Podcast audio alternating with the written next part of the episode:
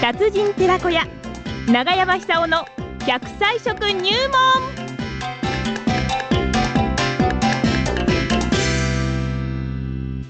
さあそれではこの時間は奈良浜市出身食文化史研究家長寿食研究家永山久夫さんにね長生きの秘訣を食生活から伺ってまいりましょう今日のね食材は何でしょうか長山さんおはようございますおはようございおはようまごす。ざいますよろしくお願いいたしますあのねはい。ええー、木戸川でね昨日あの鮭を取りましたよえええええええー、あ、そあ、登ってくんですね。そう、今、あの、もちろんね、それ、えー食っちゃいけないんですけど、はいはいはいははい。いえー試験的に今、捕獲してるわけですけどね、そうなんですでもか。一歩も二歩も前進ですよ、あ、ずいぶん良くなってきましたね。いや、本当、ええでもね、清高泡立ちそうで、七葉町もね、真っ黄色ですよ、今、あれはね、生命力強いですからね。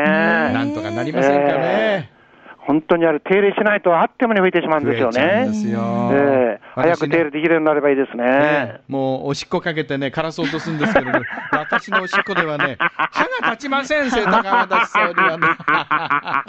いや、そうでしょう。ねえそういう気持ちになりますよ、それは。そうなりますよね。なります、なります。今ね、ちょっとあのチラシがあるんですが、はいえーっと永山さんの講演会、11月11日日曜日午後1時半から、えー福島市の県文化センター小ホールで、歯から始める健康寿命の延伸というね、えーこういううーまあイベントがありまして、特別講演。えー噛んで美味しい健康和食食文化史研究家永山久夫氏って書いてあるんですおいでになるんですねそうなんです、そうなんです。皆さんよろしくお願いいたします。どんな話するんですか健康和食そうなんですよ。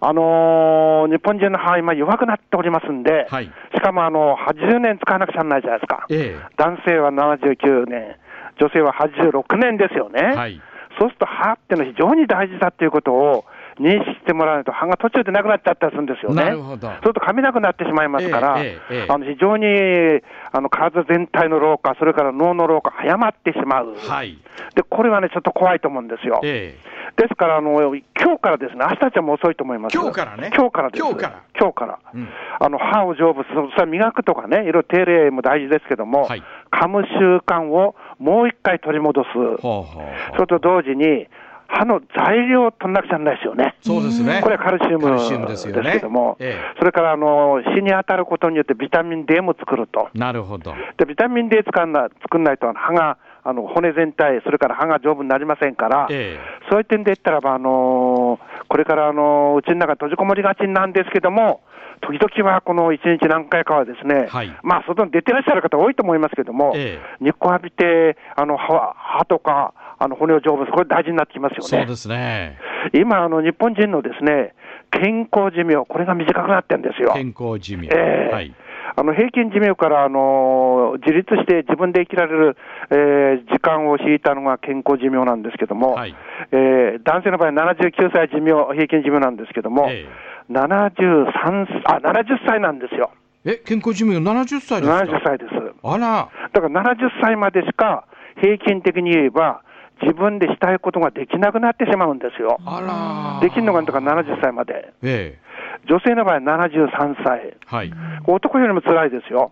うんだって平均寿命86歳ですから。そうですよね。長生きするわけえーですからね。 13年間はええ誰かの世話になる、あら。あるいはこう病院に通う、ええ薬を飲むあら、そういう生活になりかねないんですよ。ええええなりかねないというより、平均的な日本人はなります。はい。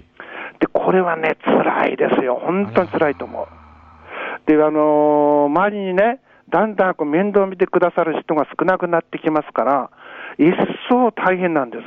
なるほど。で、その、そういうことを防ぐためにも、一つはこの栄養のバランス取れた食事をすることと同時に、あの、健康で歯から入ってきます、口から入ってきますかうーら。ん。で、噛む習慣をつけておかないとダメでしょううーね。んで、この習慣っていうのは、明日とか明後日じゃもう遅いんですよ。はい。今日からやらないとダメでしょうね。今日からね。今日から今日から。で、そういうすることによって、老、老、年取ってからの時間が楽しくなるのか、辛くなるのか、はあはあその分かれ目ですね。そうですね。で、そのくらいですね、はいあの長生きできるんだけども、あの健康で長生きできる人っていうのは、70歳過ぎると少なくなってしまう。はいはい。ですから、ぜひですね、あの平均寿命と健康寿命、一緒だと一番理想的なわけですよね。ええで、それがね、10年かかるんですよ。うーん で、これは大変だと思いますよ。はいそういう意味ですね、あのーこの番組、ぜひ、あの、お聞きくださってですね、えいろいろこう役に立つと思いますんで、はいあのー私はそう自負してお ります。じゃあ何を、何を噛んだらいいですかね、この時期ね。いや、牡蠣がいいでしょうね。あー柿っていうのは、あの、ええ生牡蠣海の牡蠣じゃなくて、山のそう牡蠣ですね。うん生牡蠣、あの、う里の色の象徴的なあの牡蠣ですよね。ええはい。あのー奈良派の私のうちの庭にもあの柿の木何本かあるんですけども、ああーそうですかれ全部鳥に食われてるんだと思いますけども、ええあのー今っこちょうど色ついてですね、はい。うまいんですよ。なるほど。で、子供の頃なんていうのはあるでしょあの、子供の頃から、まあ、10年まで大丈夫なんだけども、え皮ごと食ってましたよ。え。ええうん、あ皮そうごですかと。剥かないで。はい。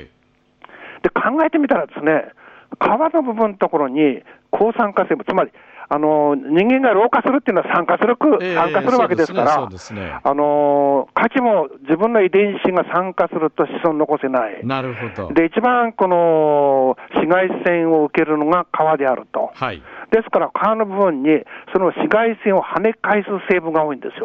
おで、普段私はそれ、あの、剥いて食べてますよね。はいはいはい。だから、牡蠣は本当にあの皮ごと食べた方がいい。なるほど。で、あのーその剥いたあの皮もね、あのーまあ、食ってしまえばいいんですけども、ええちょっと乾かしてですね、はいあの冷たい風にさらしておくと、あのちょっと乾きますから、はいそれは食べるといいですよね、またこうな甘みるほがどの濃縮されて、ええ。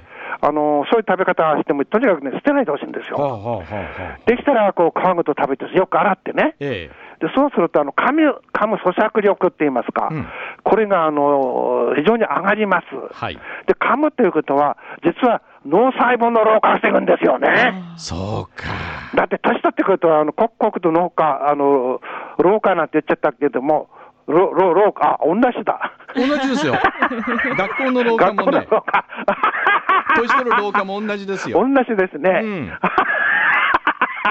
いや、人生は面白 いな。まあ、そういうわけでですね、ええ刻々と私たちは老化するわけですよね。はいはい極端なこと言うと、生まれた時から老化始まるっていう人もいるくらいですあかあ、そうら、か。もう私なんか80年生きてるわけだから、相当老化してんですよ。ですから、あのー老化はしょうがないと。うんただ、脳の老化とですね、はいえー咀嚼する、つまり歯の力の老化、なるだけ防いでほしいんですよ。つまり、噛む力が残る人というのは、ええ脳だってきちんとあの血液の循環良くなってるはずですから、はいはいはいそう簡単にはあの老化しないと思います。ええ、ええ。ええですから、あのーそんな、そういう意味で、柿を噛む、あのね、宙に噛んでもあれですから、お年寄り、あるいは中高年の方、歯があのあんまり自信ない方は、あの細かく切ったっていいと思うんですよね。はいそれで噛む習慣をつけて、だんだん大きくして、えー柿を食べると。うんで、ビタミン C がたくさん含まれてます。はい。で、ベータカロテンっていうですね、これ、老化を防ぐ。老化っていうのは、先ほど申しましたように酸化ですから、そうですね体が酸酸化化ししてないような成分が含まれてると。なるほど。さあ、そろそろ笑います。あ、もう笑いですかそろそろ笑なわんなかいと今日は早いんじゃありまいせや、んかそんなことありません。そんなことないですかつもの通りです年を取ると時間が早くなるんです。いきますよ。かき食って老化防いで。はははの。はははありがとうございました。はい上手にしましょうはい、えー、長山久夫さんにお話を伺いました。長山さんの講演会、11月11日日曜日、県文化センター小ホール、午後1時半からです。入場無料でございます。